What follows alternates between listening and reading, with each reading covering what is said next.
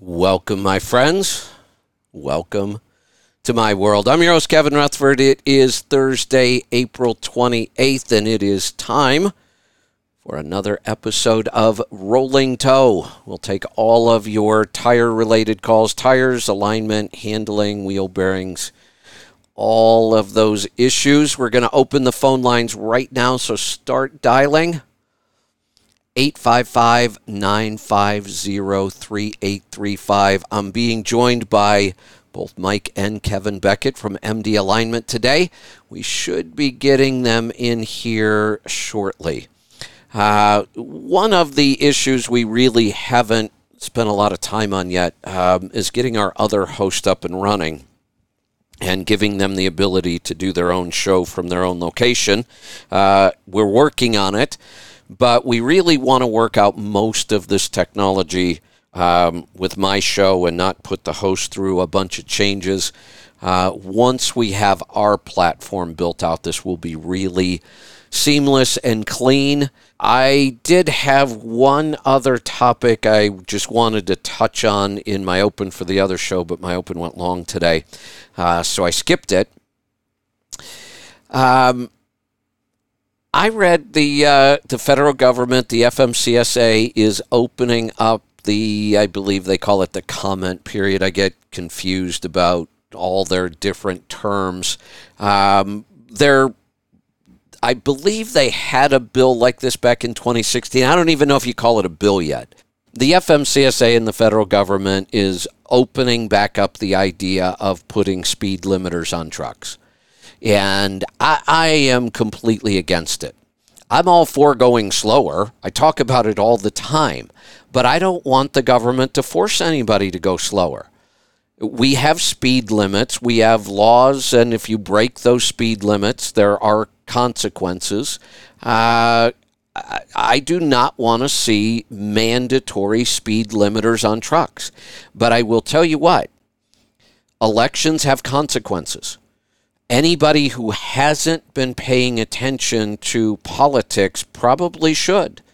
And I don't mean you have to watch it every day and know all the ins and outs, but you should have a basic understanding of which party does what.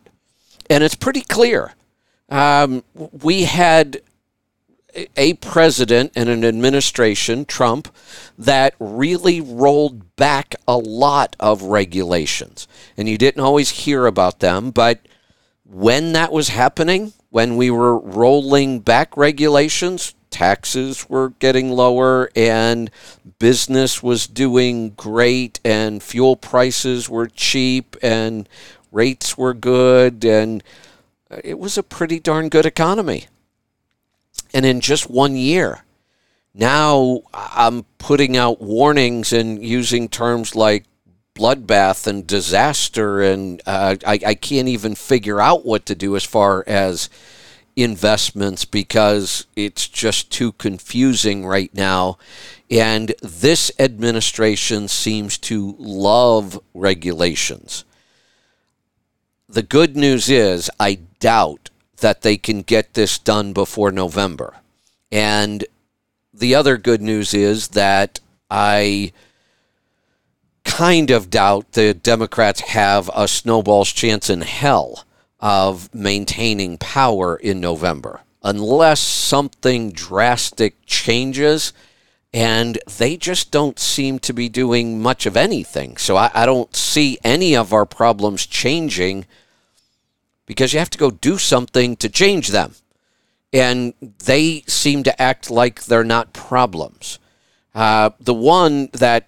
Uh, I, I just couldn't even get my head around. I was watching Mayorkas. Uh, he's kind of the guy that's in charge of the border.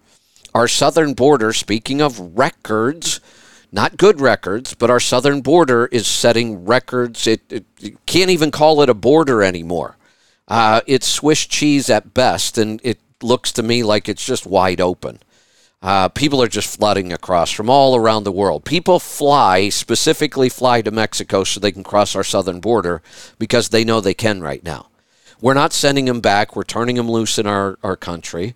Um, even when they finally do get their court hearing and they show up, which most don't, the judges are looking at most of these cases and saying, no, you don't qualify for asylum here, and yet we're not sending them back. We're just letting them go back into the country.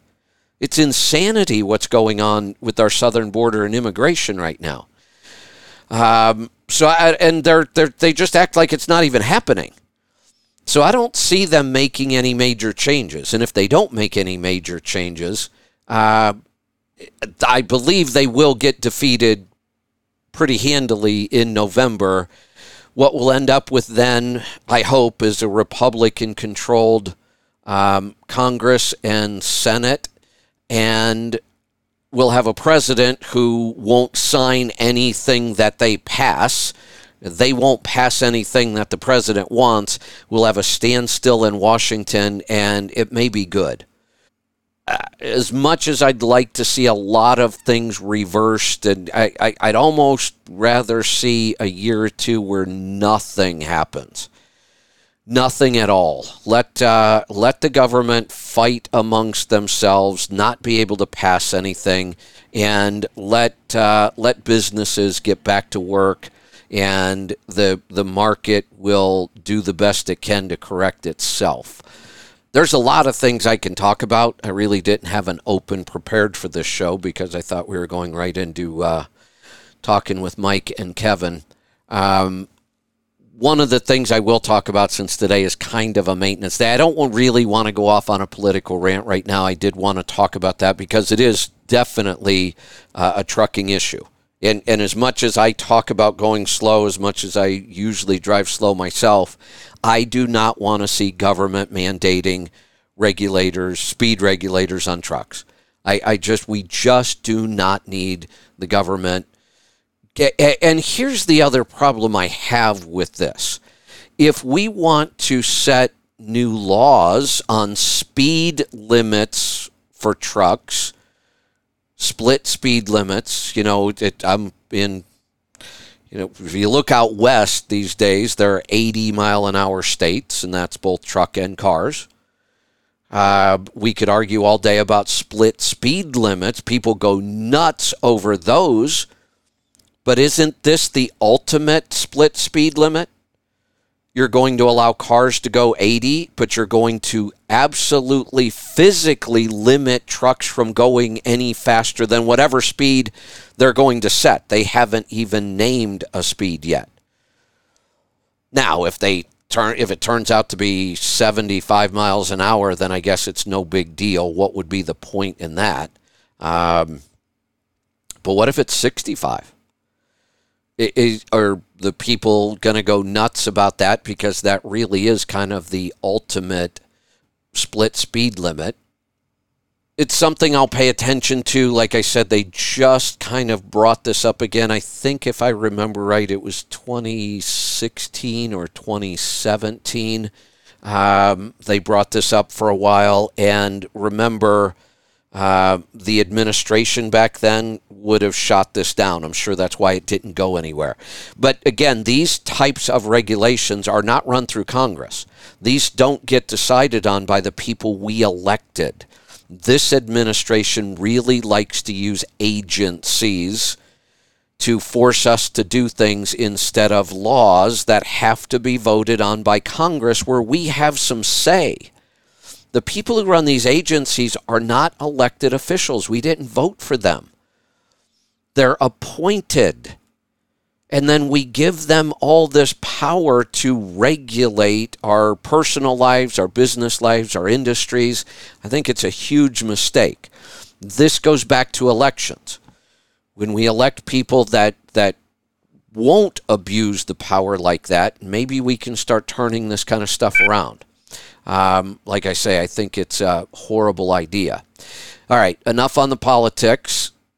I, I just want to emphasize my open, I believe it was on Tuesday, about how important it's going to be to one really really work hard to build a relationship with the shop but in today's world i'm not even sure if that's enough because almost every good shop i don't know about all shops but i do know every good shop that i've tried to work with is just swamped. And I will say that it, the couple times I've needed to find some help while I've been out on the road on this trip, I haven't been able to find it, not in any kind of time. So the other thing I talked about was if you're going to own trucks and equipment, you should probably learn how to work on them some. And I'm not talking about doing, you know, uh, certainly nothing like an in frame, not even an overhead. I mean, you don't need to get that technical. If, if, if you can do those things, I think it's awesome. But you don't need to have that level of skill. But the ability to take a part off and put a part on, the ability to troubleshoot some basic things and, and figure out how to get yourself back on the road, and the tools to do it uh, those are investments I would be making now. I, I would be working to build a really strong relationship with a good shop, to get some tools, get some skills, uh, and you know cover as many bases as you can with uh, when it comes to maintenance. All right. Uh, I'm not sure if we're going to get Mike in today. We do have Kevin Beckett. We have some calls on the line. So uh, I'm going to bring in Kevin. We're going to grab some calls, and um, this may be short, it may be long. Uh, it depends on you. We've got three calls on the line. We'll get to them. If you have a question about tires, alignment, wheel bearings, handling, vibrations if they're in the drive line, or if you don't know if they're in the drive line, we'll help you figure it out. Pick up the phone and join us 855 950 3835. All right. Kevin Beckett, welcome hey. back. Hey, good to be here. What's on your mind today? so, oh, uh, right at this moment, technical difficulties. Ah. Uh, but I think we've sorted that out as good as we're going to today. So good enough. Yeah, we um, we've always got the phone backup. We uh, we know you guys have some equipment that really makes the show sound a lot better, but uh, on our end, we still yeah. haven't worked through all. Part of the problem is that the show right now, because of all the different platforms we're using to make this happen, the show has to be run from my board. Now we we uh, can get somebody else in, I think, from another board, but we're going to have to work on that when we're off the air. Uh, we've really, really been focused on getting our listener app out um, so that our yeah. listeners have a much better experience with the show. Uh, we did get the um, our iOS app out in beta couple days ago. That's pretty awesome, and it's coming along. Uh, Android is giving us Good. fits so once we get through that, get that out of beta, then the programmers will go work on uh, the platform that will make this much better for everybody and much easier for the uh, the remote hosts. Yes, yes. so for today, okay, well, as long as it works, yep. that's uh, the most important thing. Yep, you're here, I'm here. We can hear each other. We've got some callers, so uh, anything you want to open with? Anything uh, that's been on your mind lately, or anything unusual going on in the world of tires and alignment? We had our first uh, in-house training since uh, early 2020. I think. Uh, um, oh. Jacksonville, Florida was the last guy we trained here uh, his name just just this moment slipped my mind. Um, yeah, I don't anyway, know if I would know yes. who it is in Jacksonville. Um, yeah, he's a, he's a he's a good guy. He's working with Landstar a lot. Okay, um, I just for some reason can't remember his name at this. Uh, we he was at the Mid America Truck Show, which was a great time. Oh yeah, um, Yep. Anyway, yeah, so uh, we had our first training, and we trained up a shop in uh, Nashville, which I think that's the first time we've put one in the city of Nashville. So that's that's good. And as a service, uh, we've got a few fleets, but first service, and uh, one up in Minneapolis, and a fleet down in uh, Tampa. Excellent. I was talking so, with uh, really. Yeah, I was talking with uh, Chad the other day from Alignment Solutions, and one of the topics we were talking about that's really exciting is there are like several second generation people now being trained as well. Yes, there are. Yeah, his son, uh, he was just up here last week. Yeah, uh, met with a bunch of Continental people and uh, Mike, of course, doing some uh, introductory training. Yeah, it was a good time. And yes, that's uh, he's not the only one. I'm not the only second generation to be working around here. That's right. I, uh, I, I really think that's great. exciting. I mean, that, you know what? When when you get to the second generation, I think you can you can start to say maybe we've got a successful business model here.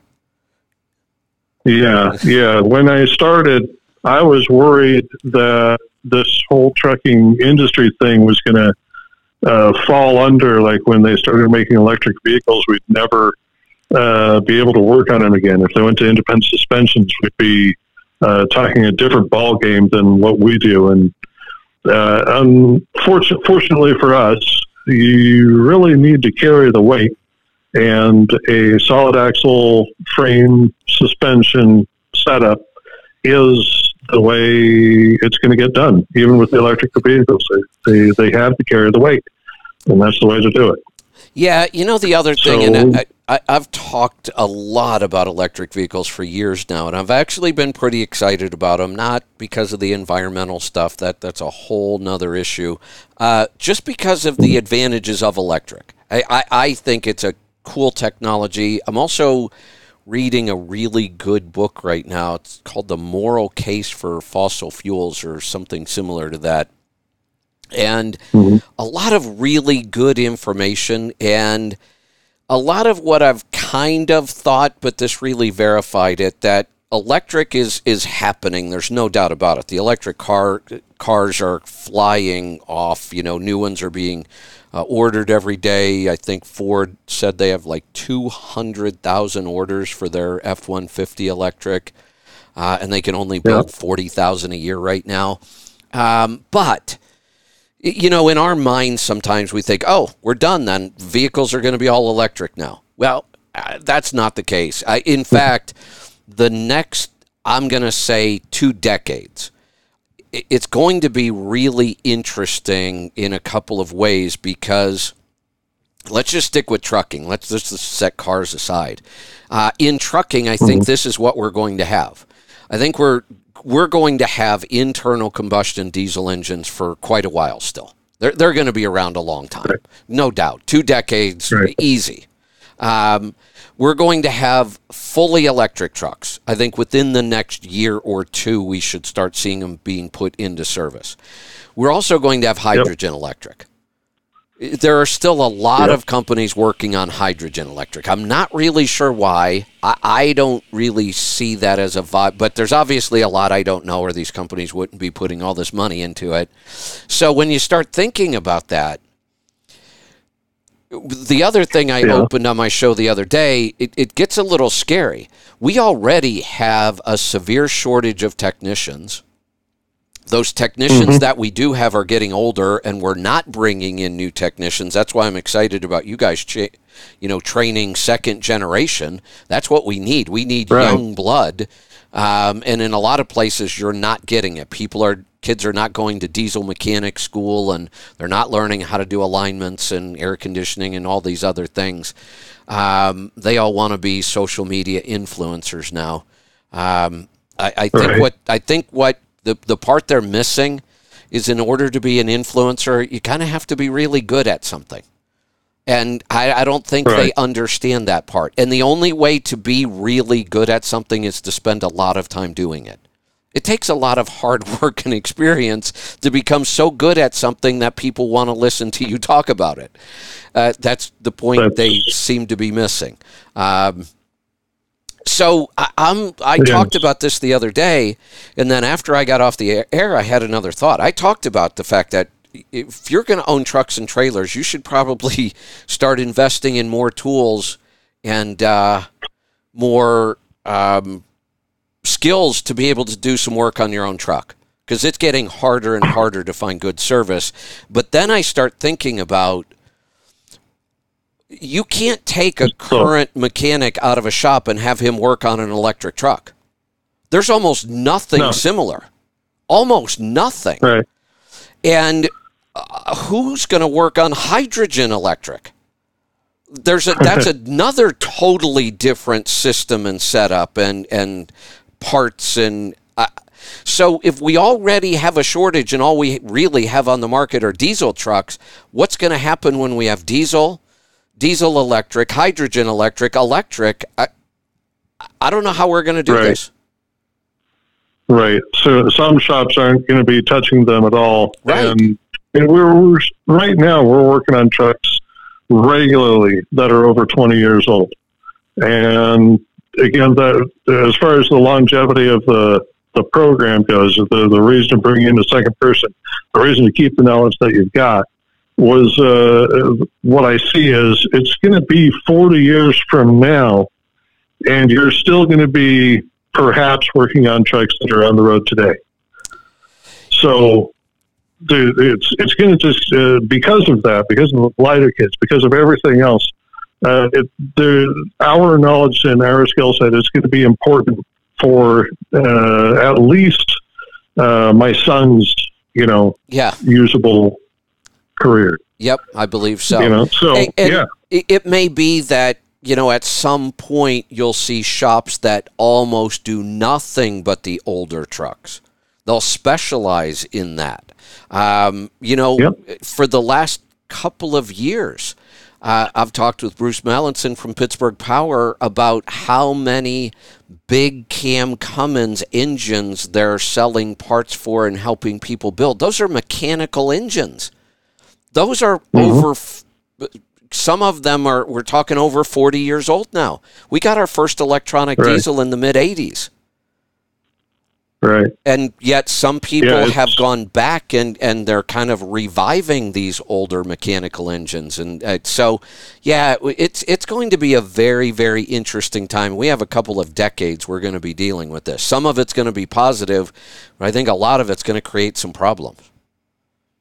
Right. I'm in the like you said, the hydrogen electric and some other things. You may find that those are they get into a fleet because the fleet knew that it was going to work for them, and then three years after they had it, well, they couldn't work on them uh, long term anyway, and nobody else buys them. So then uh, there's there's no aftermarket for it.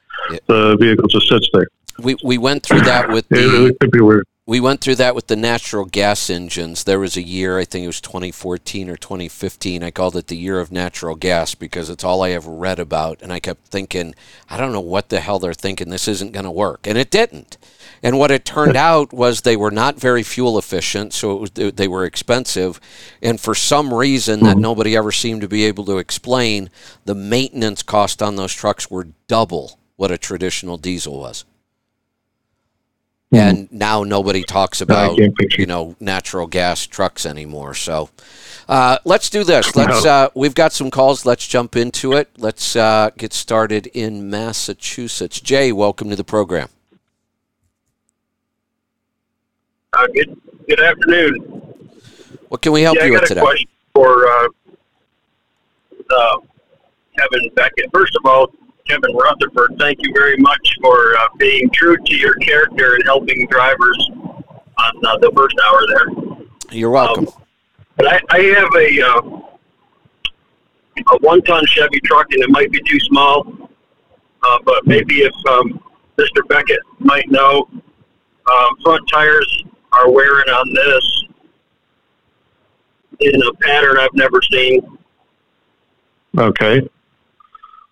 What um uh, well what do you use the truck for first?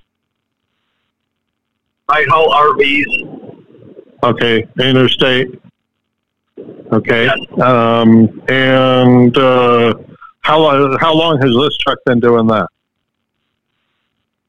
I have, I've been doing this for seventy thousand miles. Okay, so is that just over a year or just under or what? Yeah, it's a it's about a year and a half. Um, these Okay. tires probably have about forty thousand miles on them now, and I'm just Okay. in this wear. Okay, and the wear is on the outside edge, inside edge, or middle? It's in the middle, so this is uh, Right. Okay. you Um, know, it's a small tire. Yeah, but when when you when you get wear in the middle of the tread, what you're typically dealing with is underinflation. Uh, it is, I mean, there is a distortion of the tread. One way or the other, it's a distortion. and typically the cause of the distortion is uh, underinflation. So it, it, you know, it may not be low as far as you're concerned, but it's too low for that type. Okay. That, that would be it's my first most obvious and most common suspicion on this in this situation is if you, if you just suddenly started seeing a tire wear, especially in the middle of the tread, you've got a you've got a, low inflation issue, and the, the, problem with that is for you, uh, it may have been a short term low inflation issue. It may have only actually happened for you know uh, five thousand miles, but it doesn't go away even if you put the air in it. Okay. All right. Yep. So, so yeah. We should be going by the uh, tires recommendation on air pressure. Not, not, well, not yes. Yeah, so look at the sidewall of the tire and get it to that inflation. Uh, typically, I mean, yeah, there's no reason not to.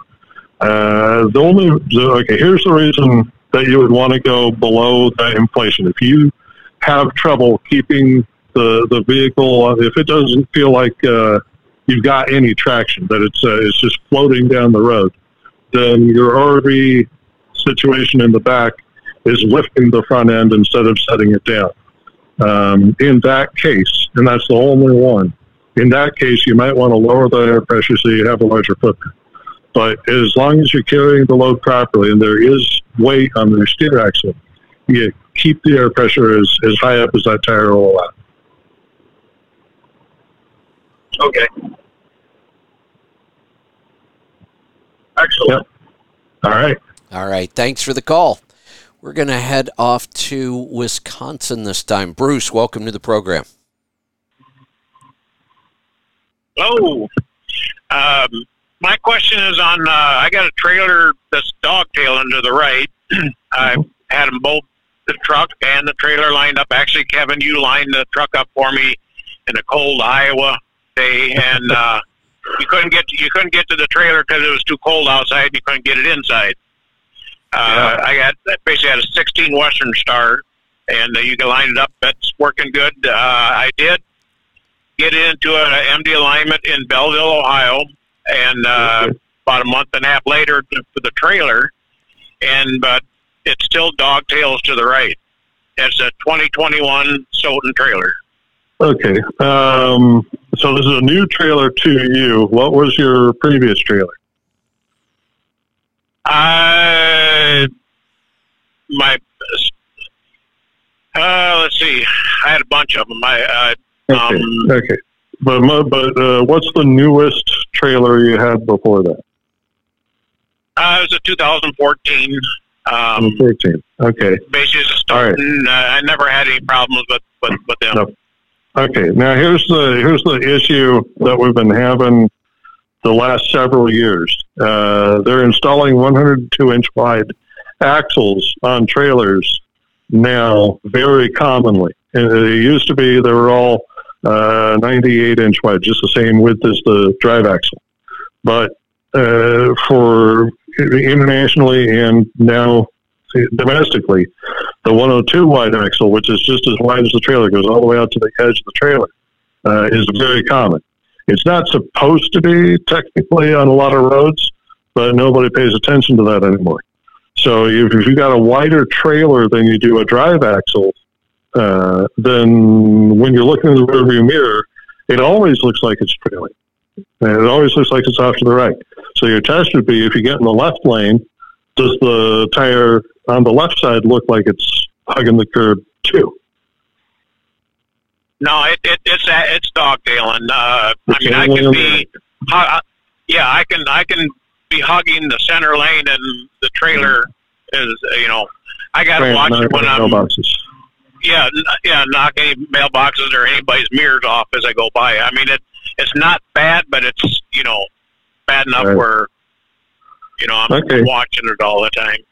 Well, that's very uh, Belleville. Uh, yeah, so you, you yeah, they're, they're, I was impressed with them. Uh, yeah. I mean, they uh, they they actually checked it a couple of times. You know, I drove Mhm. down the road and back, and and uh, you know, I do have a lift axle on the front, and I. I I tried it with the tandems down, and then with the lift axle up, and it still dogtailed the same.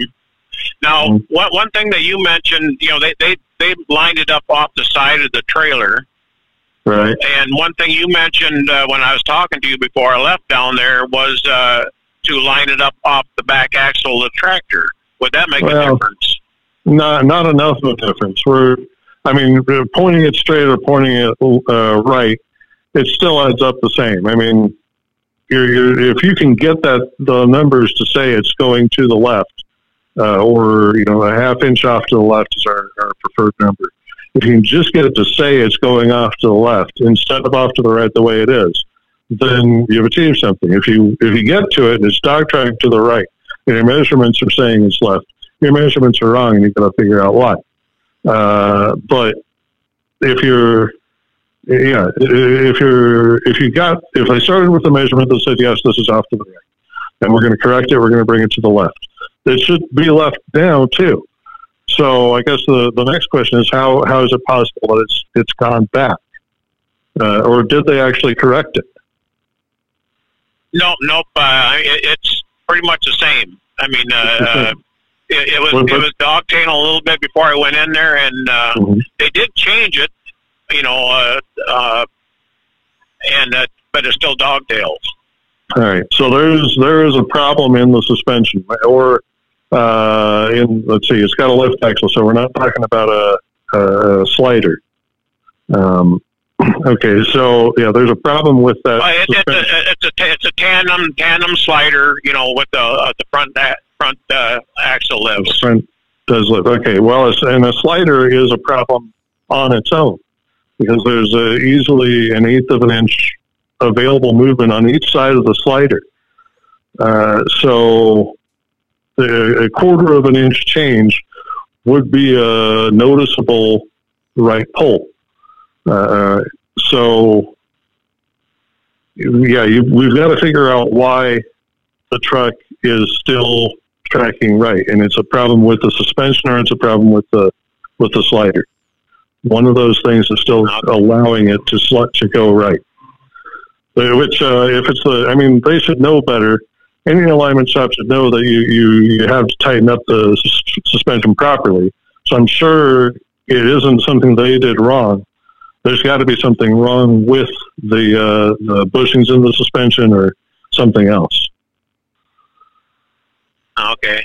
Yeah, they they they he, you know uh, them guys at Belleville. Uh, they they you know um, his father son team. Their uh, sons, I Right. guess. There's two sons there, but uh, yeah, I, I I walked around with them. Uh, you know, we checked everything out. They're doing measurements on everything, and and everything was you know we couldn't find nothing wrong. So Right, right. So it's very, very strange, very suspicious. Uh, there's more. There's yeah. You almost want to take it back to you said Stoughton, and, and have yeah, fixed it's, it's a Stoughton trailer. Yeah, yeah. yeah. Uh, I mean, I I, I can But, take a well, look you at know- myself, but uh, I don't know that I'm going to find anything that's uh, that's. I think that's Jerry, right? Um, I don't think that I don't know that I'm going to find anything that he wouldn't.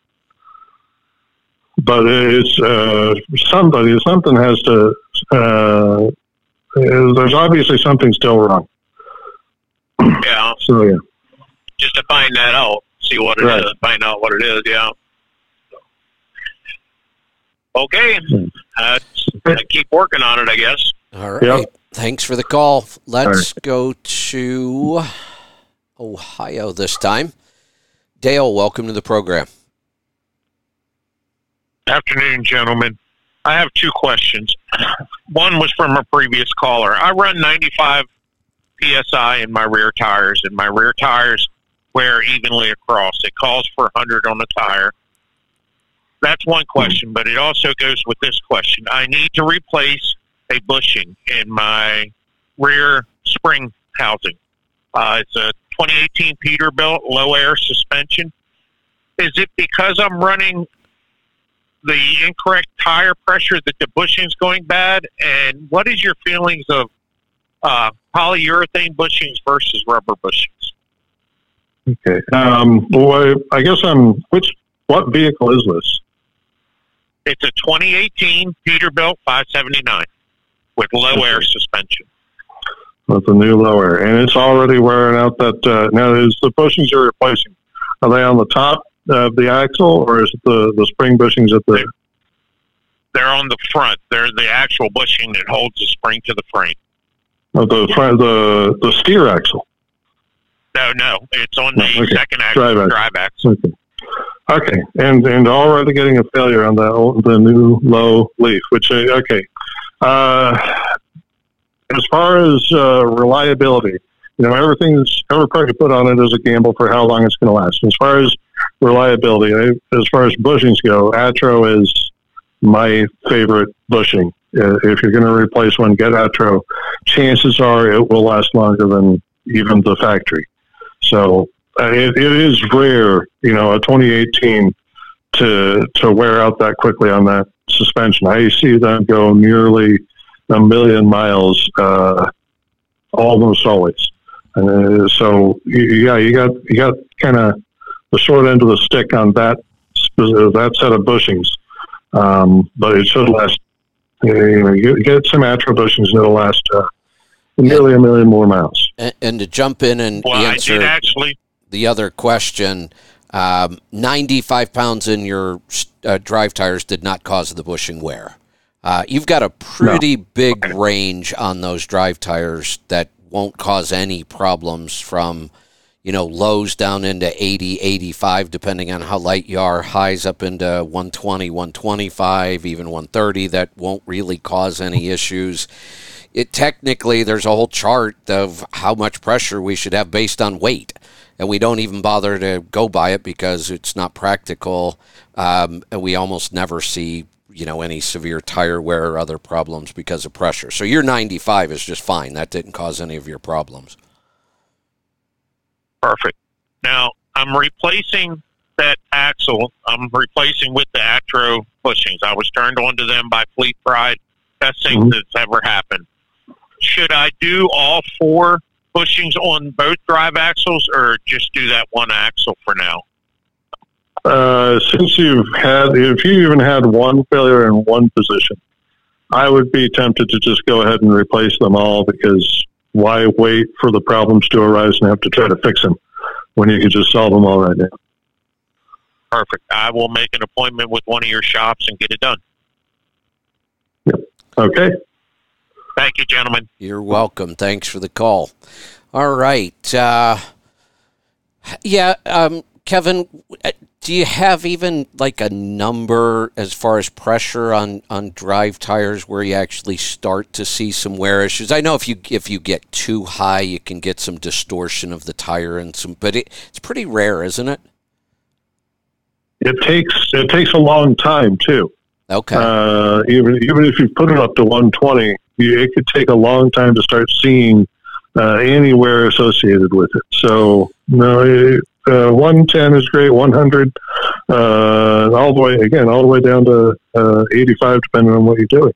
yeah, and Uh, and they'll wear out great. you know, two other small factors in there. The harder you make the tire, the better your fuel economy will get. We're probably not talking about enough that can be measured, but it's there. We know it's there.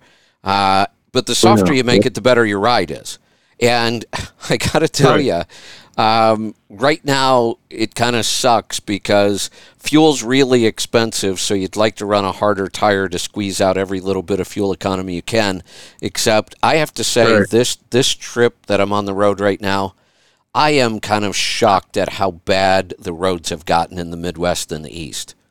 They've all, I know we complain about it all the time because we drive on them all the time, but they are shockingly bad this time. Well, you're where are you?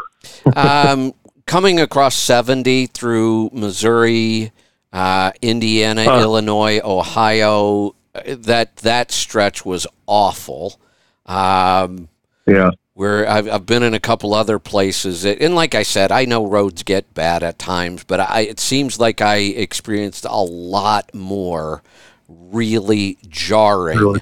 Um, Yes. joints and potholes, and it, it just seems like they're worse than ever.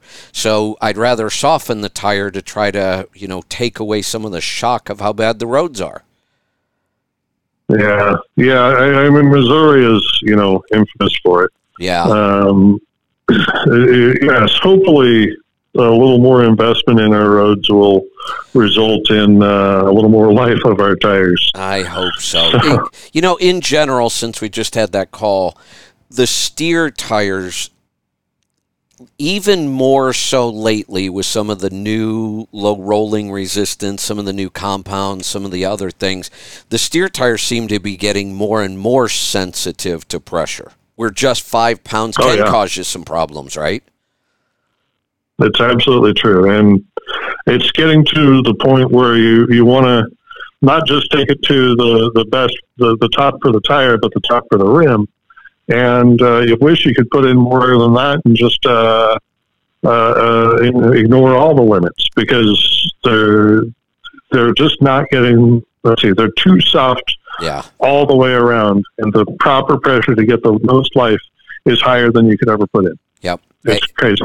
That's the steer tire we're talking about. Very sensitive to air pressure. Always go more because that seems to be what helps this. And like you said, sometimes you can't even get enough pressure. You'd like to put more in if you could. But on the drive axle, you got a lot of leeway. Yes, yes, and I, I, I should give a little caveat to that. I'm sure that they're lasting a lot longer than they did 30 and 40 years ago.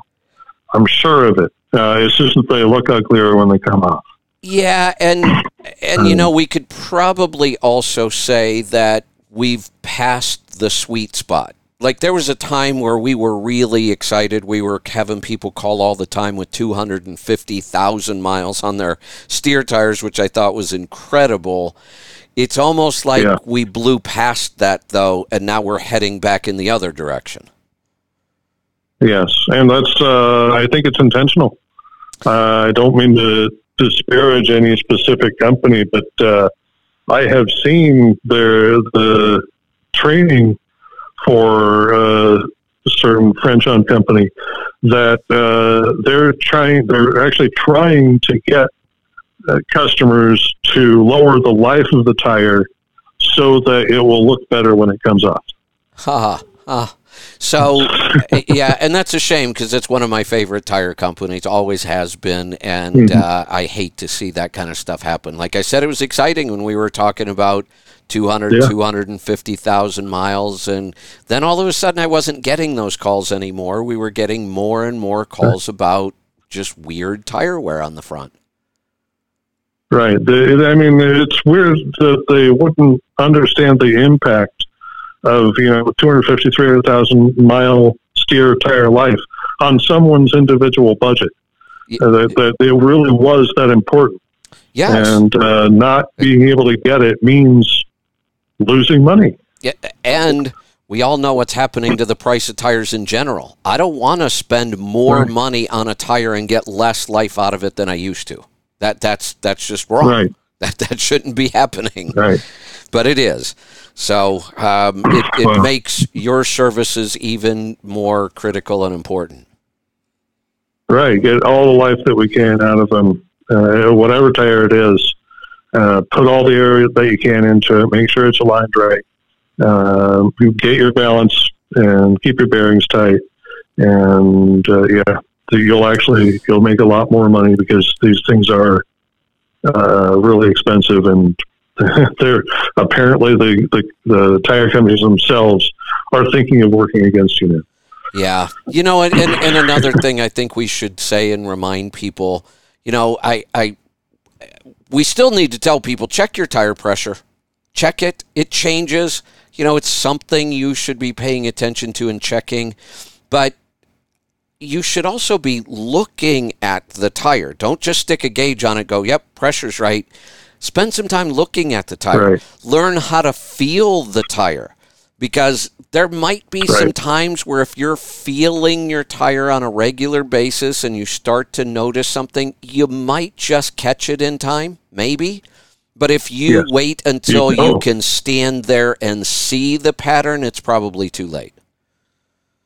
It is definitely. Yeah. Yes, if you can feel it, but you can't see it, you can save that tire. You can you can save you know 20 30 percent of that tire's life.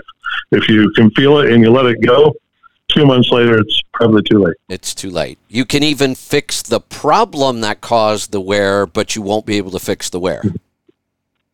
Right. And it'll keep getting worse. Right. Yeah. All right. They can't they, they can't lie to you. That's right. Okay. That's right. All right. We are. Uh, go about this for. Uh, yeah, we're going to wrap this up. Um, thanks, Kevin, for joining us and answering those questions as always. And we'll uh, we'll do it again next week. We'll try to get the technical issues worked out offline here, so uh, we have a smoother launch next week. Right. That'll be great. Thank All you. right, take care. All right, we're wrapping this up. We'll see you back here.